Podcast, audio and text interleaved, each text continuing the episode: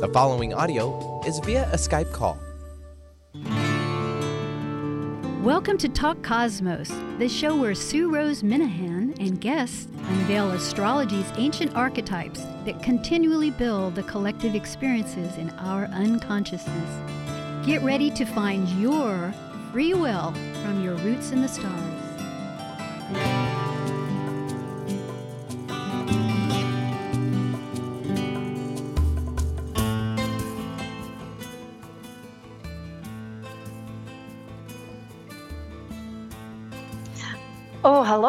Everybody. This is Talk Cosmos, Saturday, the 12th of May.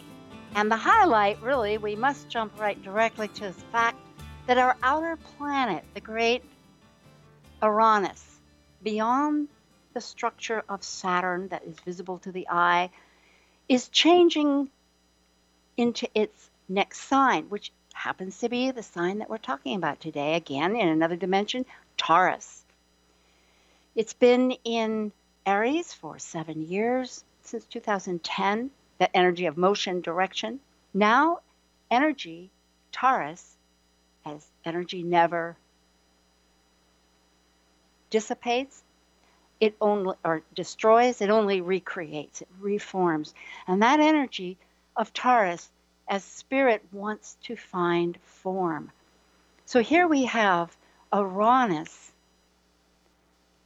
representing the god of the sky in Greek mythology and Roman mythology of the entirety coming to earth because Taurus represents earth. It is an earth sign, it's a fixed sign, it's the element, the second element of fixi- fixtivity. Fixtivity, yes. And it's ruled by Venus, the goddess of love, love that incorporates the intention of thought, the intention of action into compassion and that which serves others rather than just yourself. So, as this flash of Uranus, because Uranus also, as a planet,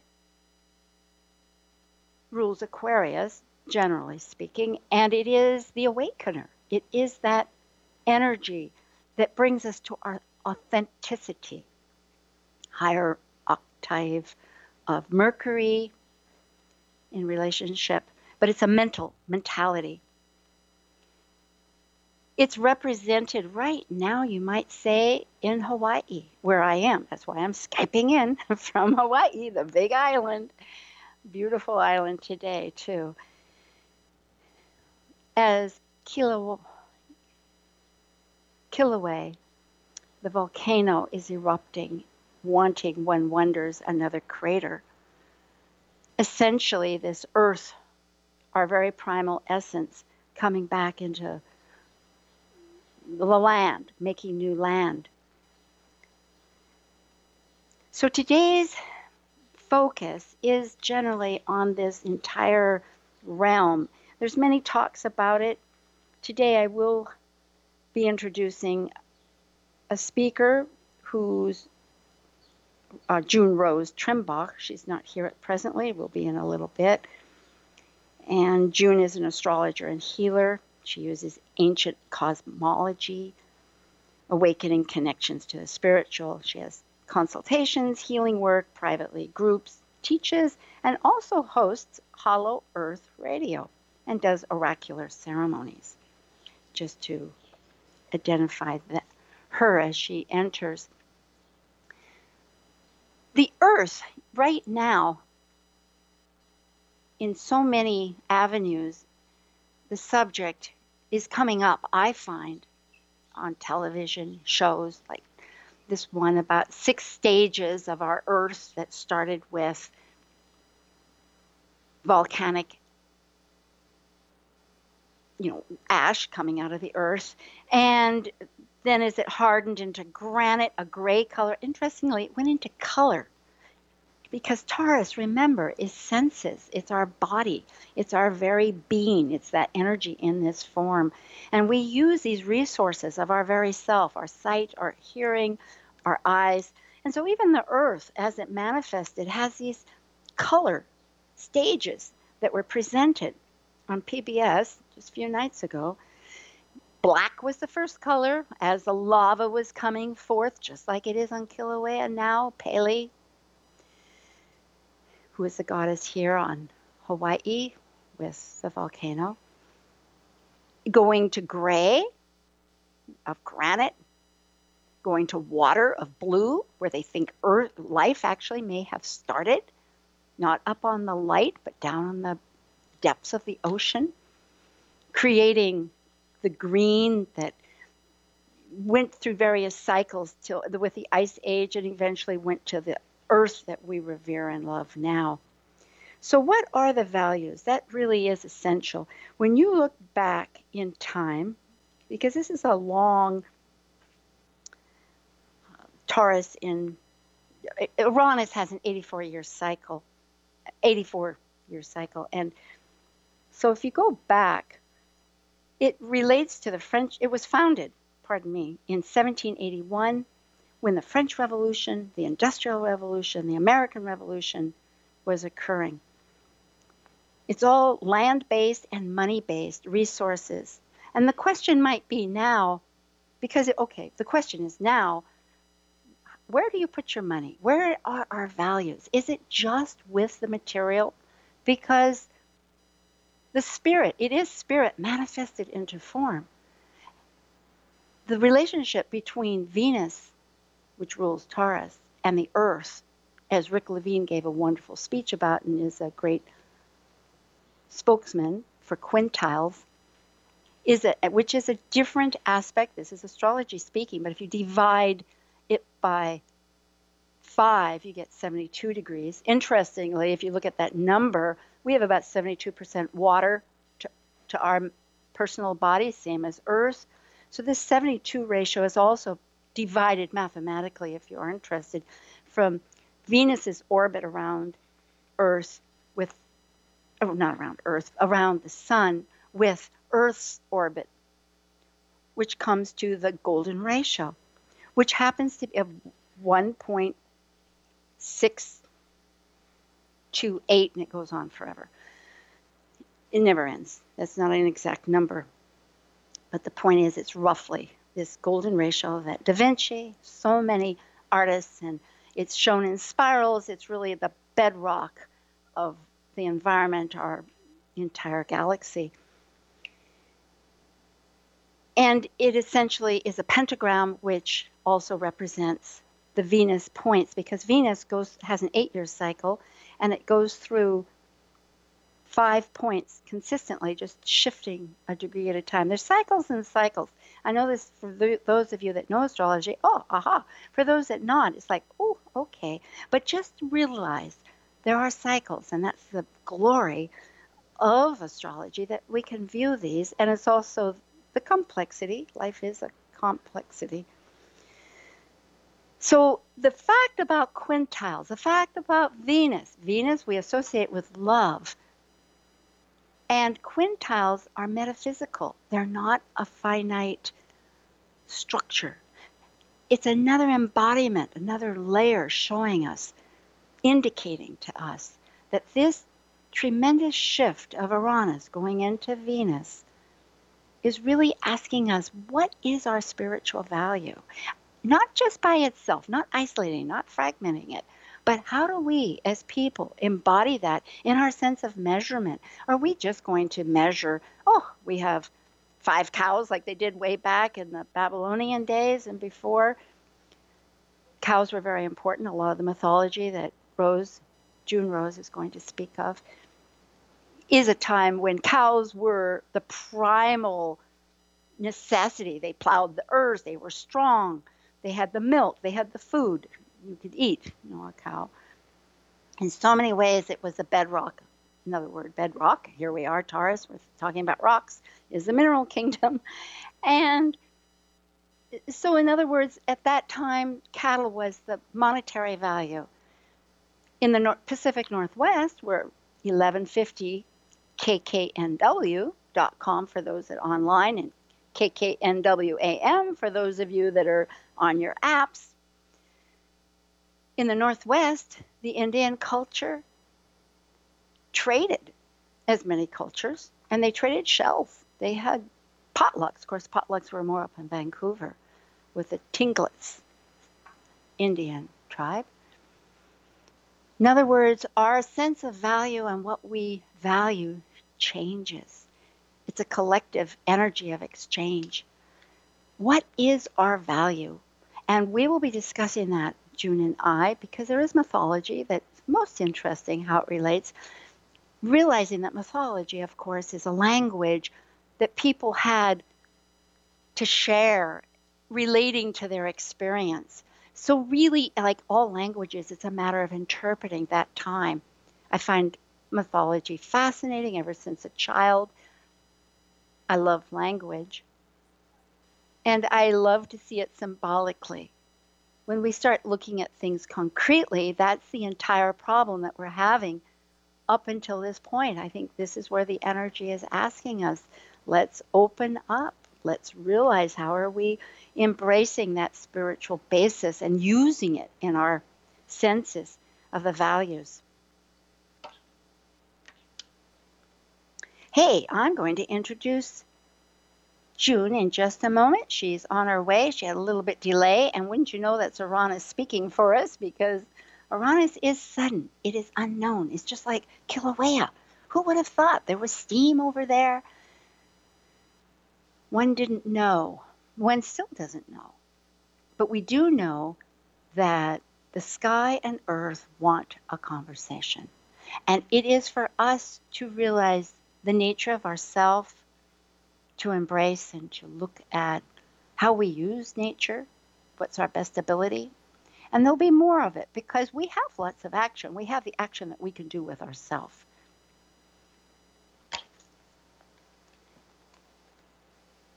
Looking at values, which is my last thought, and connecting that energy. Values are based on what do they exchange?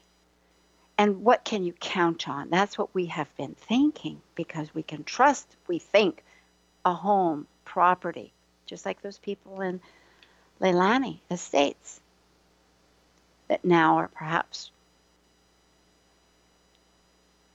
required to shift their gears 100%. Does not look as though Kilauea has any intention of letting go, though we don't know. It's happened before, but time is always new. So, where do we put our energies? And this will be where the mythology of the Min- Minotaur comes in. And June and I are going to speak about the Minotaur.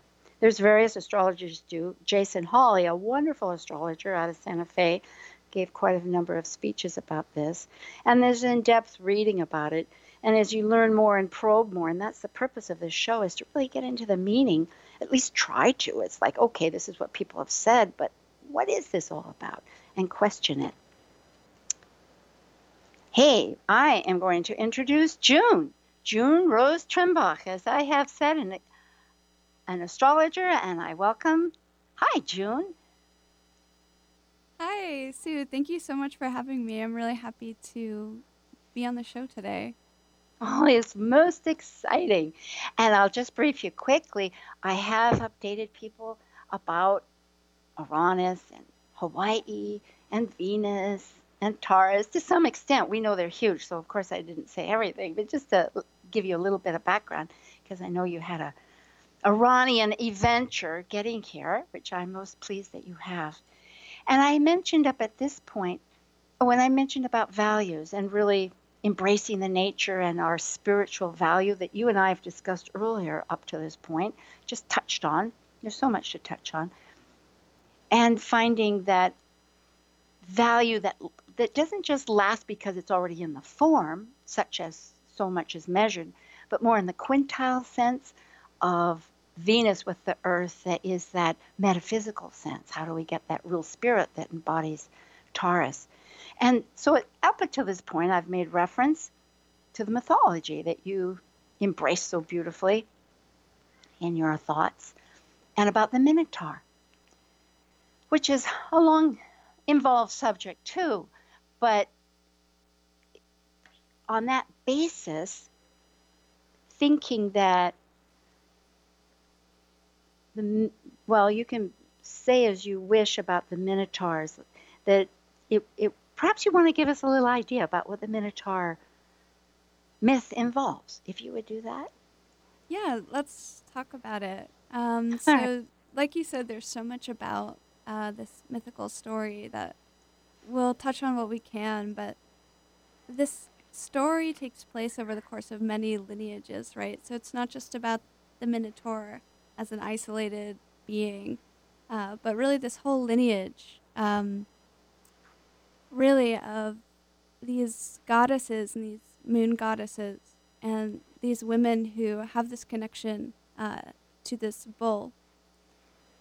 So the Minotaur kind of comes about uh, because of this king, King Minos, and he's sort of a tyrannical king. And the beginning of the story is when he's still trying to become king, and he is seeking Poseidon's help.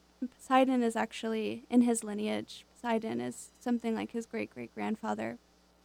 And Poseidon um, offers him a white bull. Um, and Minos is supposed to sacrifice the bull and comes out of the ocean. But Minos, upon seeing the beauty of the bull, decides to keep the bull uh, for himself and put it in his own fields, and he sacrifices another in his place. And of course, this really angers Poseidon. And uh, Minos is actually married to Pasiphae, who is, her name is actually an epithet uh, of Selene, who is the moon goddess. And Pasiphae is deeply connected with the moon. Um, but in this action, where Poseidon becomes very angered Poseidon and sometimes Aphrodite is involved in this as well, who is Venus herself, right? And as you were saying, Venus is very connected to this. Um, she puts kind of a madness onto Pasiphae, and Pasiphae becomes um, filled with lust and love for the white bull. And the white bull also becomes mad and is kind of rampaging in the countryside. So Pasiphae um, you know, she comes up with a, a plan to seduce the bull, and she's helped by sort of a mad architect, architect uh, to build a, a fake bull, and she gets inside and she's able to mate with the bull. And she gives birth to, to a baby, and the child has the head of a minotaur and the body of a man. And she loves this minotaur. There's um, this one, uh, I believe it's a plate, like a Greek plate where she's uh, nursing the Minotaur baby. Um, but, you know, sort of other people are very freaked out by this sort of monster and they sort of see it as a monster. And they, um, Minos ends up consulting an oracle, and the oracle tells, tells him to lock the Minotaur away in the basement, and they get the same mad archetype, uh, Daedalus, to construct this labyrinth and to lock this uh, Minotaur away. And Minos is also very angry because around the same time his son decides to go kill the white bull. Um, but meanwhile, uh, the white bull has been taken away by um, Hercules, who's doing one of his Herculean labors. And he has taken this bull to Athens. So Minos' son goes off to Athens to kill the bull and ends up getting killed instead. And Minos is very angry and he blames the Athenians. And so he demands that the Athenians offer uh, sacrifices of youths uh, every nine years to the Minotaur.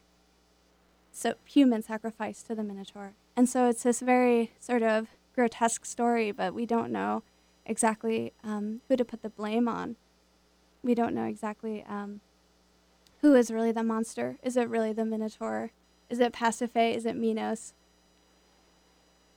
So that's just a little beginning. Um, oh, excellent. I love your take on this uh, myth today. And I noted a few things because it's very true. It's where it was denied this energy of the natural because the Minotaur had a head of a bull. And the Athens, who had really divorced themselves, you might say, of all gods that looked like a god uh, of an animal. All their gods looked like people. They wanted to have this civilization of higher thought, which has its glory, but also this fragmentation.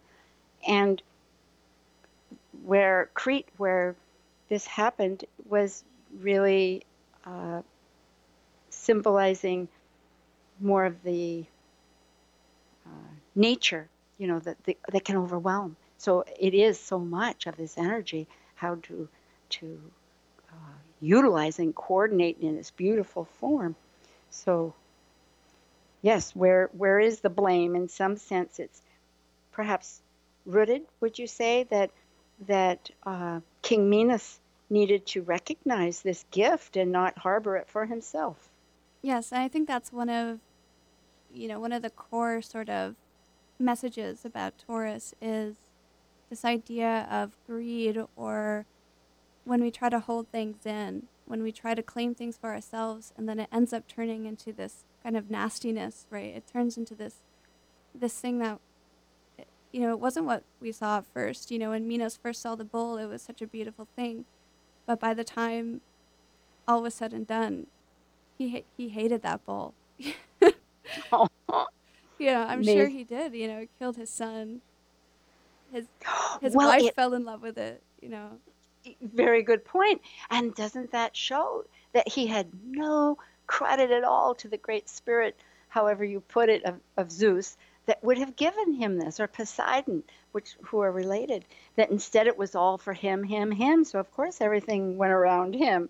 Uh, he could hate, not love, you know, anything.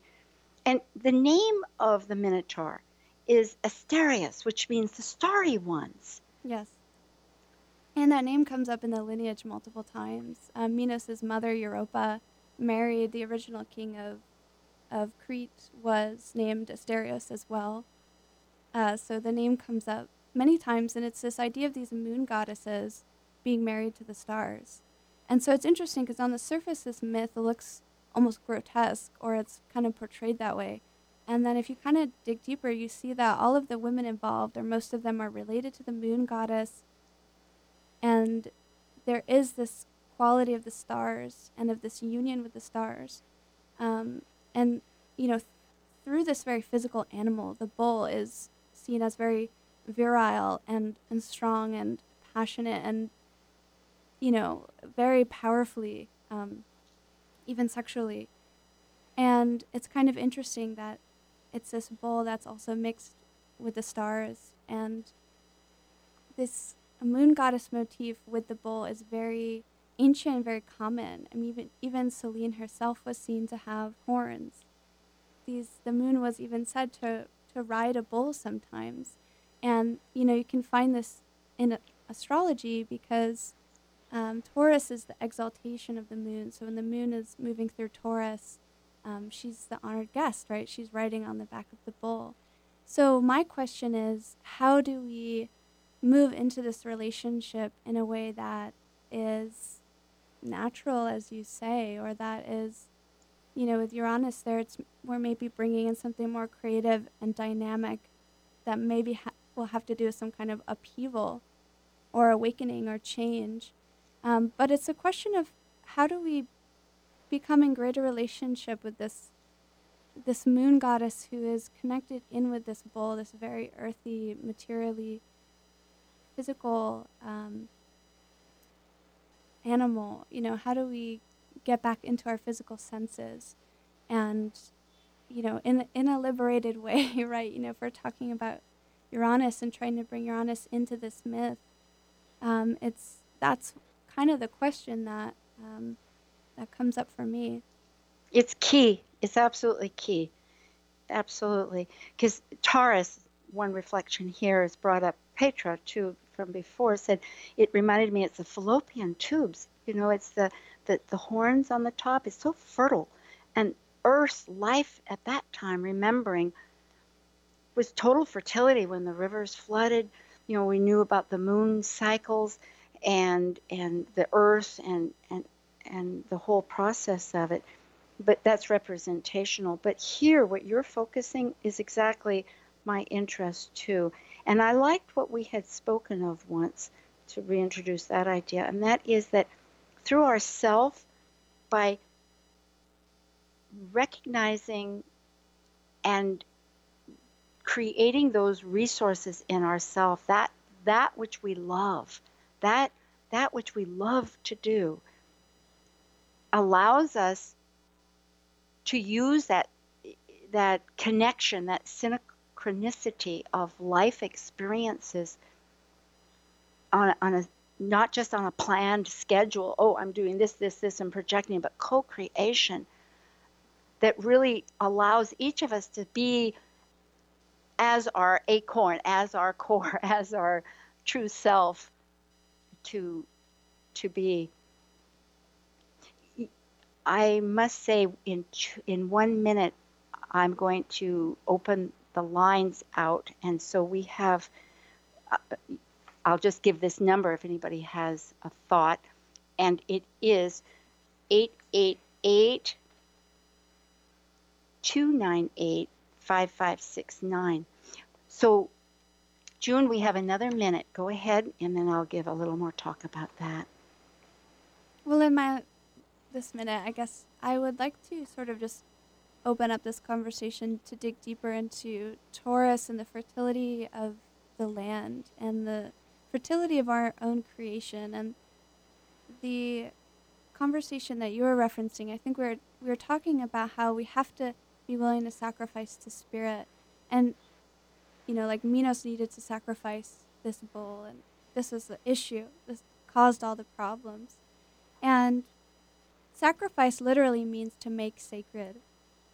And so we have to think about that in a modern context, right?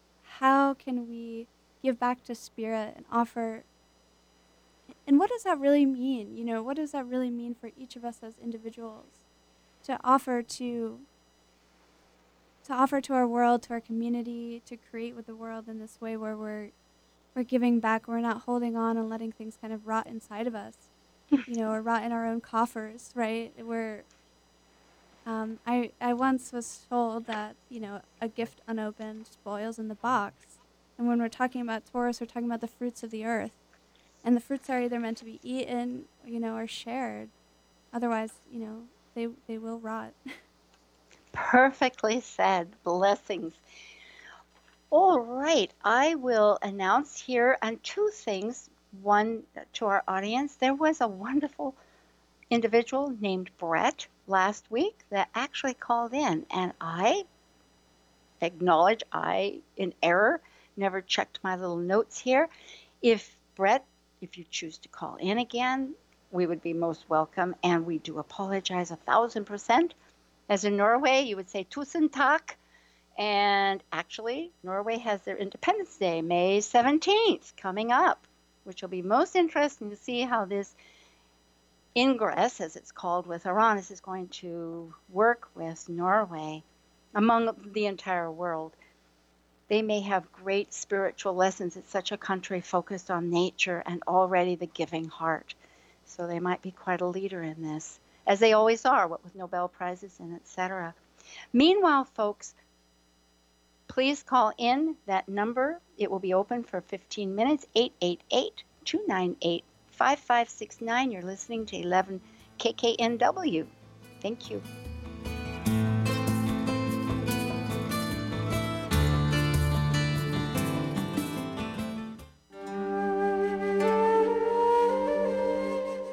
While we take a break from this week's edition of Talk Cosmos, let's take a look at this cycle's archetype.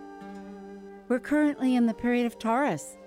By leaving a cycle based upon initiation, the energy of Taurus integrates spirit into a solid form of matter that is tangible and physical. It's an earth sign, concerned with self sufficiency and the values to maintain the strength of a life form throughout its survival.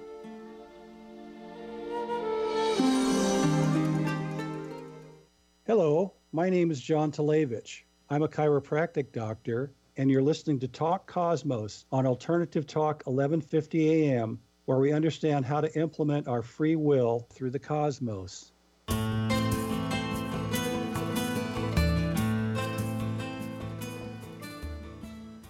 Well, hi again. We're back, and that number again is 888 298 5569.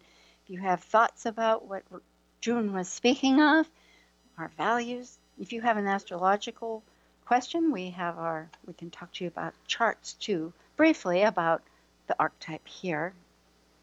And of course, you can always look online at Talk Cosmos website to find June Rose Trimbach if you're wanting to connect with her for readings or consultations or myself. So, hi, June. Hi. I have to say, I love that you're pronouncing my last name correctly. Oh, good. Yes, I had a little. I know I had a, a, little language there. I like. I like. Yes. So you know, looking at Uranus and Taurus, you know, truly that connecting body and soul to spirit, because imagination begins that manifestation, your imagination through the heart and the mind and the energy. And as you say, intent manifests that's fruit of it, the length of that energy. So I the idea of ceremony too, intention, of awakening to ourself so that we can find out on a personal basis our connection with our own purpose.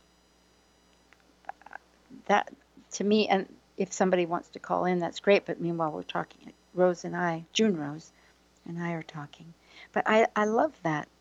Have you thoughts of how people might connect to themselves? Yes, it feels very much like connecting with uh, connecting with nature and maybe even the wildness of nature. You know, there's a moment where I was in the car trying to come here and uh, sort of frustrated at you know traffic and life and that kind of thing. And I looked at the trees and there was a moment where I had this memory or this sort of like little vision just of walking through um, walking through the woods and the maple trees. And then I looked up and there was a beautiful beautiful hawk flying really low just above the car. And it it was just open to a moment of magic and just a very very mundane kind of moment of magic where nothing particularly was happening um, but yet you know we can remember ourselves you know in in those moments and in the trees and kind of in the wildness because you know uranus does also have a very wild side you know it is like lightning and it is you know, it can be kind of like a phoenix or something, or just breaking something open so that we reconnect to our natural side and to our bestial sides. You know, the, the beast is not always, you know, angry or bloodthirsty or something. I mean, it, of course not, right? And so we have to kind of remember both. So ceremonially, I would say just opening up further further to nature and further to the plants and the fruits of the earth and there's maybe a piece too with um, some of those old mysteries that have to do with with death and rebirth that are um, connected with you know Ceres with Demeter, mm-hmm. um, and even Dionysus is involved in those uh, as the kind of vegetation god and like we were talking about um, and this this part of Dionysus that also has to do with kind of it is the rebirth of the vegetation, but there's also, you know, the rebirth of the soul. And, um, you know, Dionysus is in connected with those Eleusinian mysteries with Demeter and Persephone. And so Dionysus marries into this family. He marries Ariadne, who's the Minotaur's sister. And that's just an interesting piece. And so there is this thing. And Ariadne also can be equated with a moon goddess. And so the moon and the vegetation, and, and Dionysus's mother is Semele, and her name actually translates as earth goddess.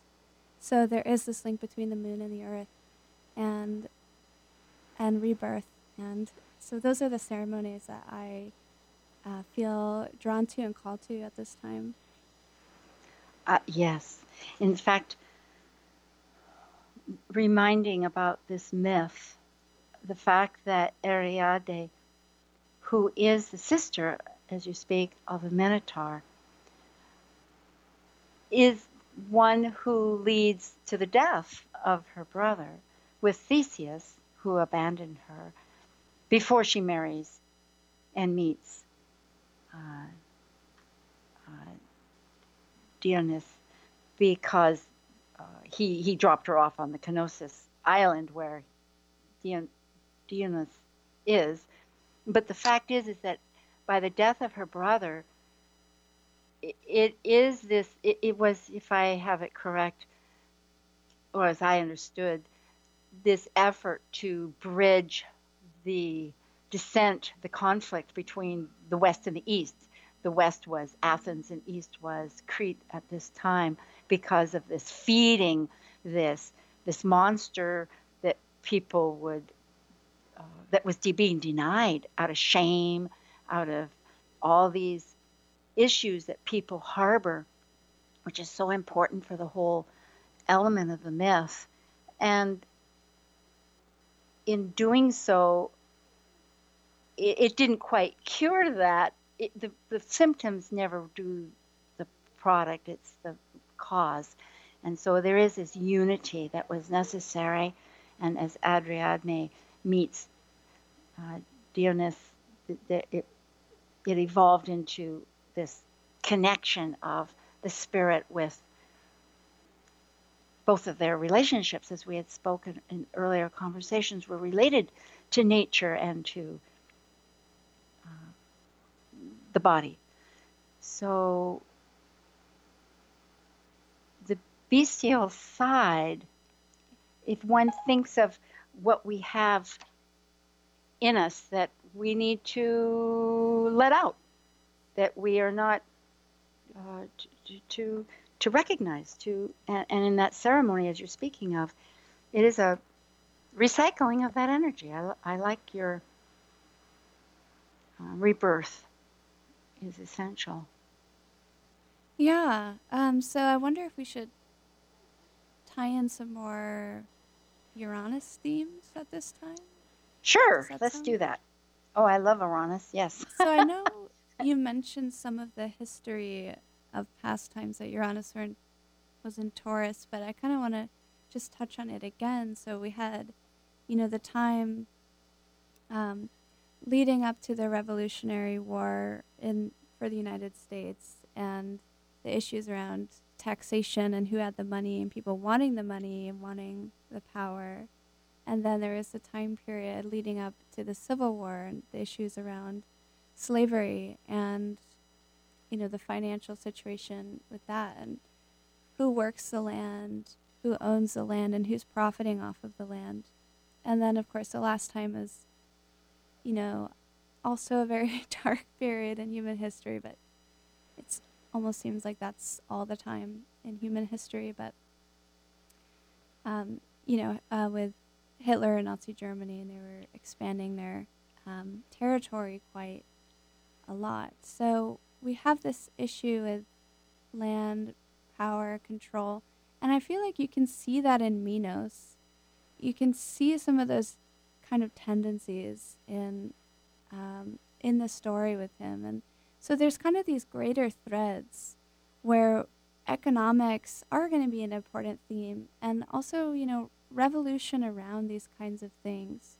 Um, and who is revolting and why is maybe not necessarily clear, but I can see, you know, a lot of issues around um, workers and workers' rights and how much how much they're getting paid and the minimum wage and that sort of thing coming up.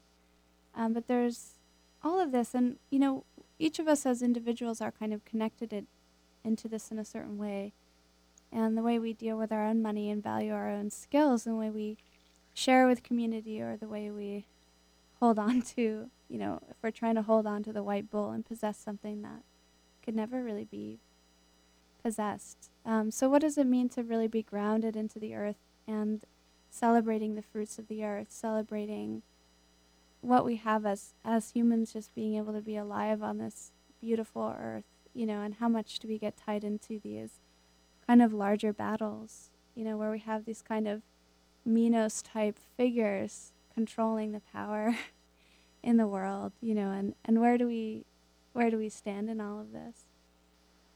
So I think there is this theme of of course revolution and liberation and we're all going to see this in our own lives in our own ways, you know, and it'll mean different things to us, but you know, again, just opening up that connection to to what you know, the joy, you know, and that's part of Venus and that's part of Venus ruling Taurus is the joy in the fruits of the earth and opening up into a greater, deeper relationship to that where we're really sort of embodying this like radical, you know, it's like radical embodiment, you know, and the radical embodiment of, of values. Like, who yes. do we want to be? Do we want to be giving the white bull back to spirit or, you know, and I don't mean to create too much of a dichotomy with that myth, but, um, or to recognize it, just to give credit. It's like you do, that's it's, yes. It all brings up a, speaking of what you're saying, a transformation. I got this out of an article with Jessica Adams, who spoke of Uranus in Taurus. Transformation of rent, renting, owning, credit cards, paying taxes, paying mortgage, having shares, a pension. All of this, if we think of it as freeing us, that, that restricts us, you know, because Uranus is that liberation, as you exactly that word. And a key to manage, as she was saying, is keep flexible, keep moving, keep adapting as we because we reinvent this world together. Uranus is very much the networker. It's the group. It's of like-minded people. It can have the shadow side of elitism, which I think is what happened with the Athens.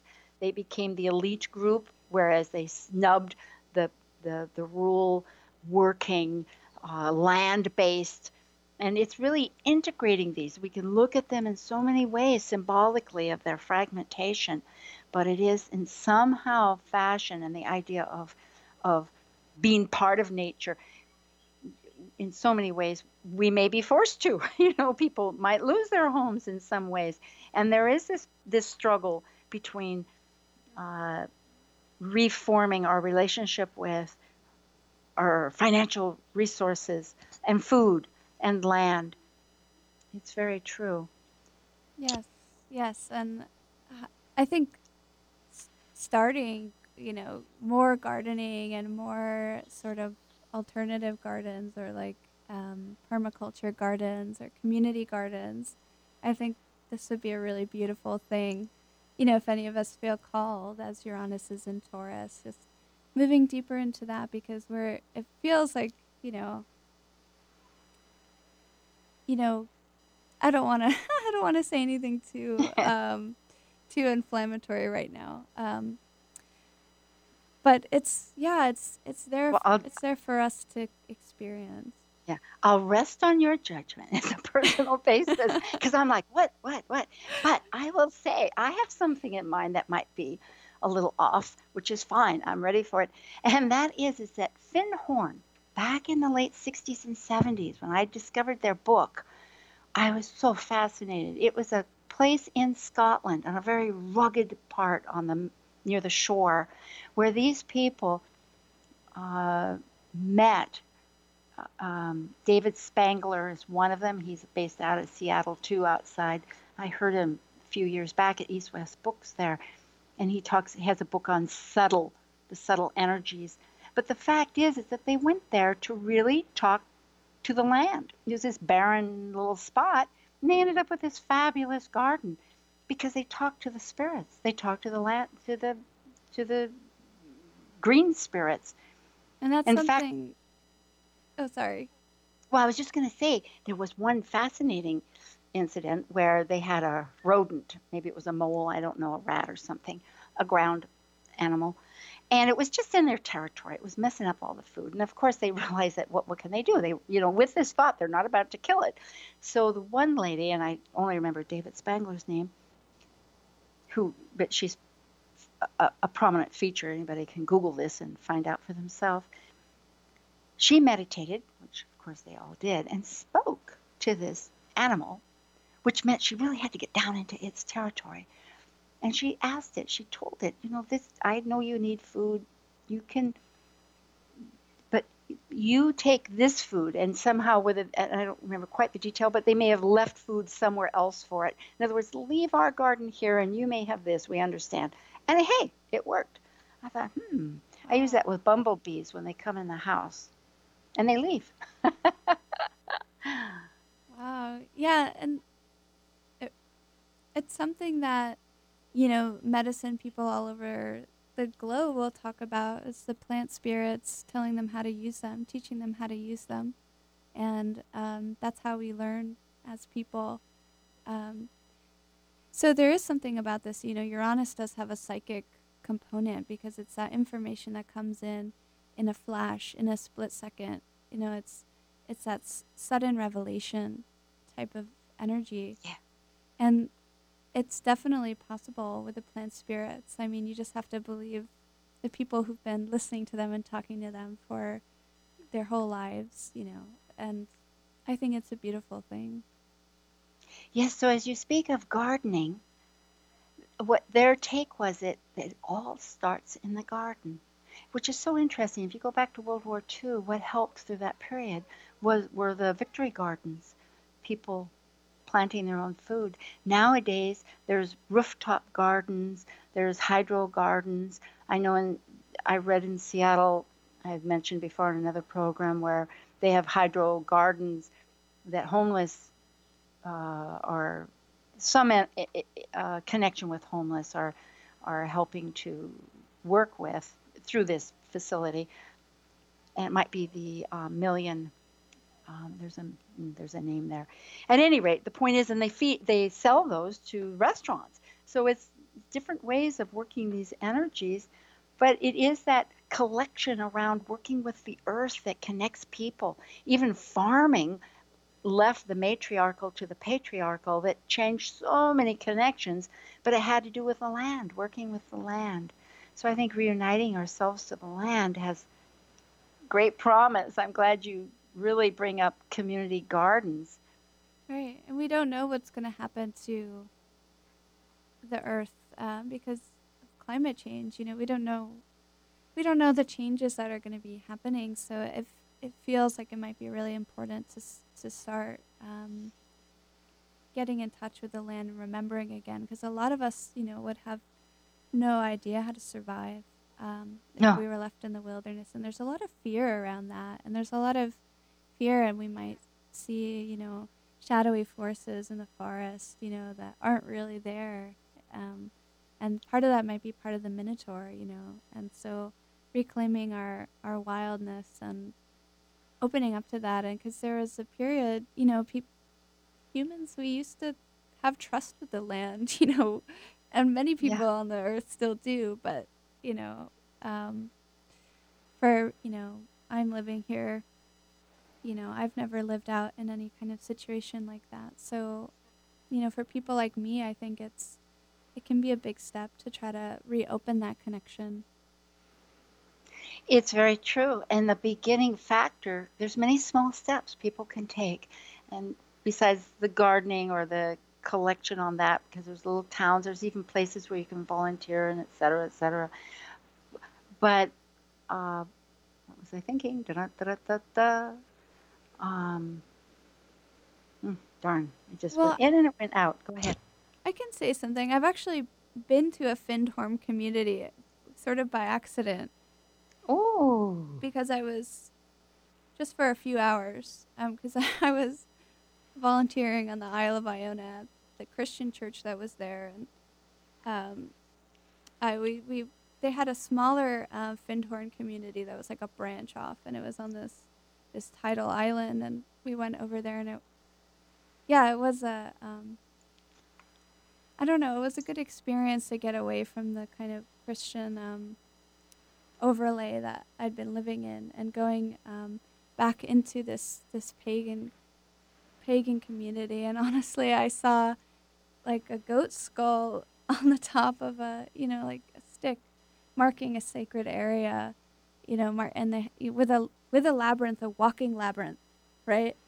Um, so so so this is the difference, right, between the labyrinth at Crete, which was sort of, you know, in the myth, it's meant to hide this minotaur, but so I was I was um, there with this this other kind of labyrinth that's meant as a meditative exercise, right? And then you walk it, and it can be used for divination. So you have a question as you walk it, and the idea is, you know, as you finish it, you might get an answer.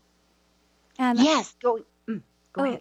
Yeah, well, I was just going to say that um, I was so happy and relieved to be out of the Christian overlay that I've been living in for a few months and, and be back at a pagan pagan community just for a few hours where I felt connected connected at back in with who who I really was, you know, more so and um, so this idea of this labyrinth, right? And um, it's yeah, I, I love that that just came out of that too. Um, but whoops, oh, somebody. Yes, in fact, it does remind me. It's because we're gearing towards the close here. It it is the center. The labyrinth or the maze brings you to the center. And I remember what I was going to say about this property, and that is is that the uh, the the oh, oh, I have somebody at the doorbell. Sorry about this, people. But at any rate, we'll let that go. Um, that we are using land without any regard to animals, any regard to nature. That is really, if nothing else, something that on a community level we need to. That also, as far as like the gardening and how to work with land and everything, that we need to to work on. So I think we're going to have a brief identification break and then I will say goodbye. Thank you.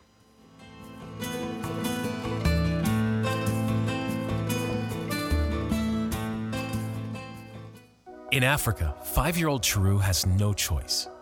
She and millions like her must walk miles every day for dirty water. But together, we can end their walk by providing clean water close by. Instead of spending hours walking to get water that makes them sick, girls can be in a classroom that expands their minds, and moms will gain back time to care for their families. Sons and daughters can grow up strong, finally free of sicknesses caused by dirty water. At World Vision, care about clean water runs deep. Deep enough to reach one new person with clean water every 10 seconds. Because every child, every person, everywhere deserves clean water and the chance to rise to their full potential. It's true. When you just add water, you change a life. Learn more at worldvision.org. Hi, this is Petra Tauchert of Petra Tauchert Astrology, and you're listening to Talk Cosmos on Alternative Talk 1150 AM, where we discuss the meaningfulness of our roots in the stars.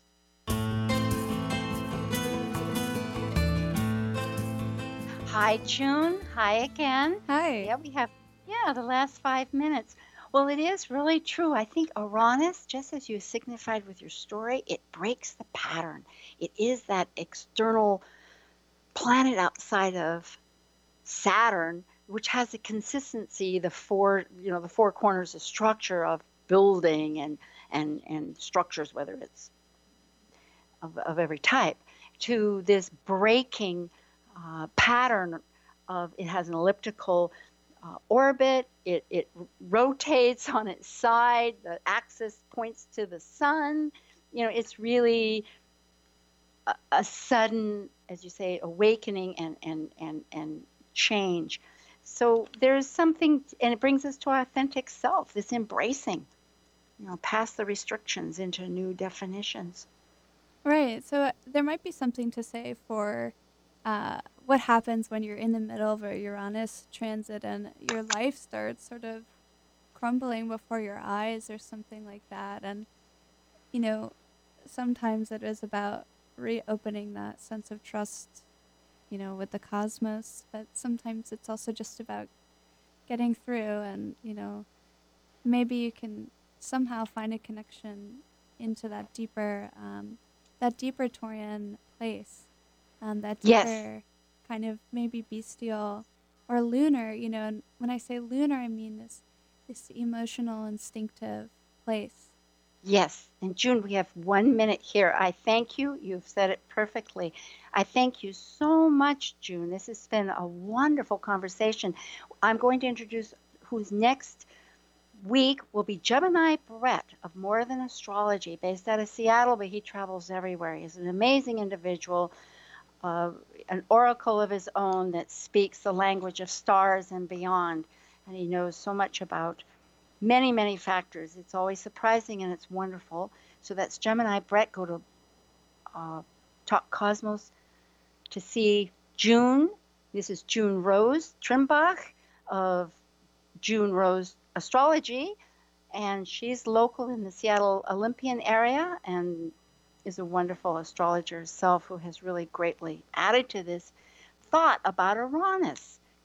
So thank you. You're listening to 1150 KKNW based out of Seattle. That's we'll see you next week.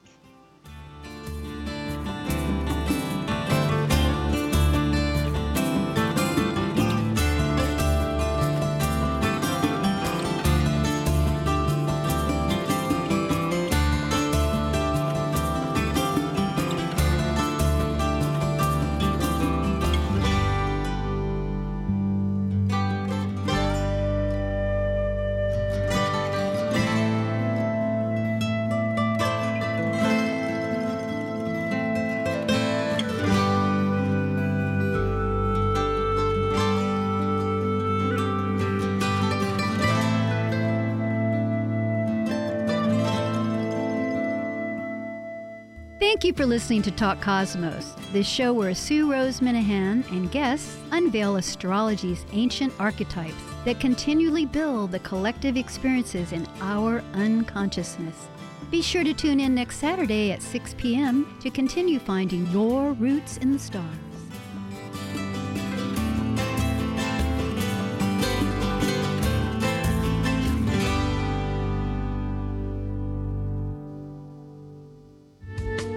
Preceding audio was via a Skype call.